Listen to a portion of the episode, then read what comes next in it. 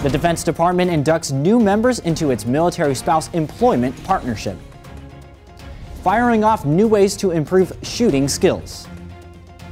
And NORAD is gearing up to track Santa's sleigh. Welcome to DoD News Now. I'm Corporal Jonathan Herrera. The Defense Department inducted the Military Spouse Partnership Class of 2014 today at the Pentagon. 39 new partners were honored for their role in reducing the high unemployment rate and wage gap for military spouses.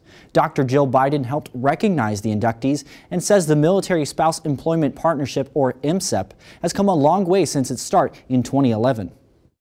When we launched MSEP, we were excited to have 50 businesses involved.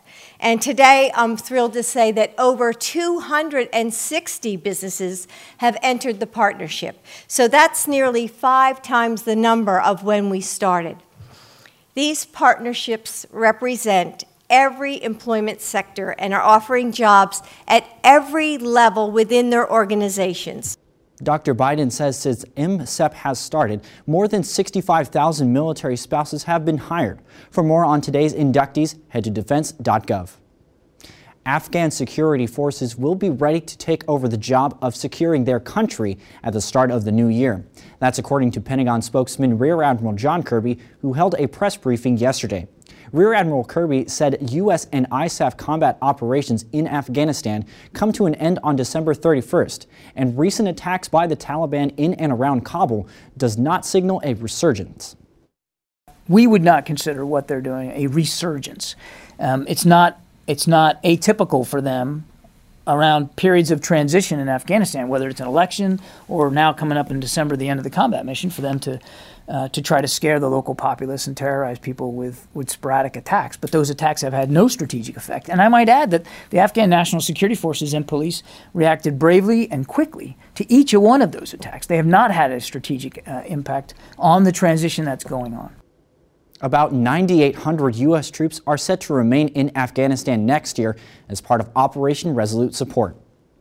Marksmen at Fort Stewart, Georgia are using new ideas to help refine their shooting skills on the range. Army Sergeant Dean Gannon has the story. While soldiers are familiar with the Engagement Skills Trainer Technology, or EST, some Fort Stewart leaders are pioneering new training techniques.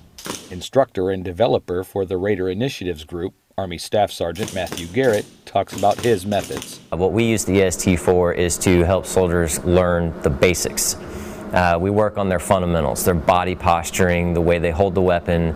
The, uh, we take them through the act of integrated firing by making them think of themselves and the weapon together as a complete weapon system. Just the change in language and approach towards rifle marksmanship produces pretty outstanding results when we actually go out to the range because we work, we spend a great deal of time working on target acquisition and then recoil management, which are two things that are pretty sorely neglected uh, in the current system. Our goal is to create confident, competent, and capable shooters. Virtual training, Training Support Center instructor, Mr. Rick Byers, has noticed progress. I've seen a lot of improvement over the years with the soldiers that have come in and used the EST.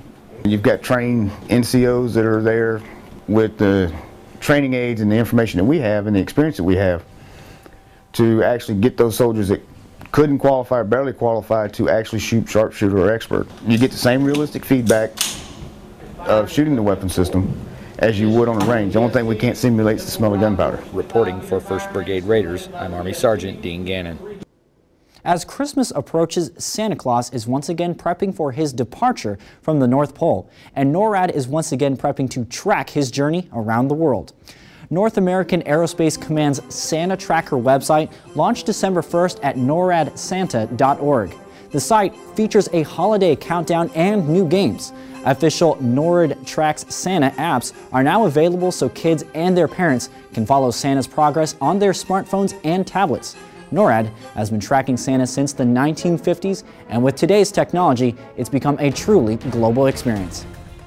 And that's it for this edition of DoD News Now. For more on the stories you've been watching, go online to defense.gov and don't forget to check out the DoD Facebook and Twitter page. I'm Corporal Jonathan Herrera. Keep it right here for the latest in DoD News.